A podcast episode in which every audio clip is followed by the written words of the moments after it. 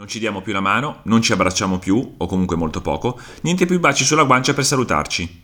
Dallo scorso marzo, con l'arrivo del coronavirus anche in Italia, con il lockdown, le zone rosse, il distanziamento, le mascherine, la nostra vita è cambiata. Non solo nei rapporti con gli altri, ma anche nei rapporti con le cose, le situazioni, i posti.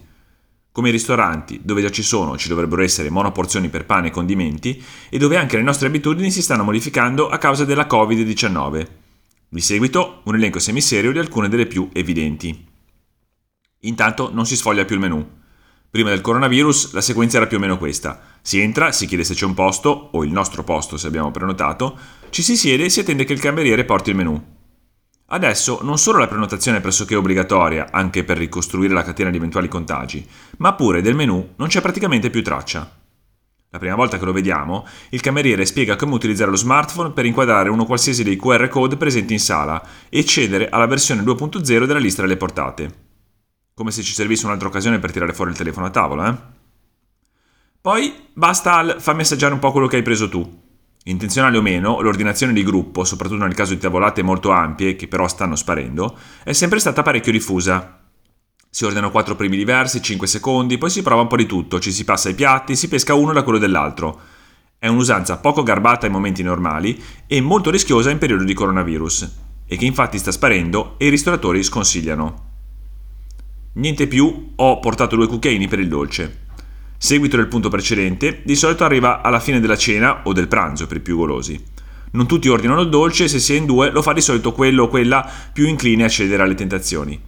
In questi casi il cameriere lo accompagna abitualmente con una strizzatina d'occhio, il classico ho portato due cucchiaini, così se ne vuole assaggiare un po'. Non accade più, o almeno accade molto più raramente, giusto nel caso in cui i commissari siano congiunti fra loro o siano sul punto di diventarlo. In tutte le altre situazioni, chi vuole il dolce farà meglio ordinarselo.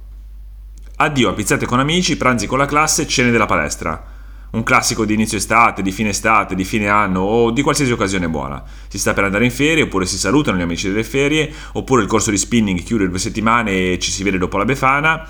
In tutti questi casi quello che si faceva era organizzare una cena da qualche parte con 15, 20, 30 partecipanti che è una pratica che i ristoranti non vedevano molto di buon occhio già prima che il DPCM di ottobre la vietasse e che pure il buon senso consiglierebbe di abbandonare perché più si è, magari a 20 cm l'uno dall'altra, con buona pace del distanziamento, più è facile che il virus si diffonda. Non si soffia più sulle candeline della torta di compleanno. Anche qui conseguenza del conto precedente, perché i compleanni sono, oppure erano, uno dei principali motivi di assembramento intorno a un tavolo. Sarebbe meglio evitarli o comunque contenere il più possibile il numero di invitati. Perché c'è una specie di aggravante, visto che il coronavirus si diffonde attraverso le droplet, le goccioline che mettiamo con il naso e soprattutto con la bocca, Adesso chi è che ha il coraggio di mangiare una fetta di torta su cui un tizio che magari conosciamo appena ha soffiato tutte le droplet che aveva in corpo? E magari pure ripetutamente, perché spegnilo un po' 47 candeline tutte in una volta.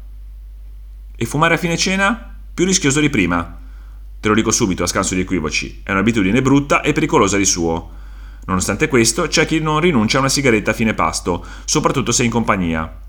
E però oggi è meglio essere preparati e avere tutto l'occorrente con sé Basta con le sigarette condivise, di, mu- di nuovo a meno di non essere congiunti o in procinto di.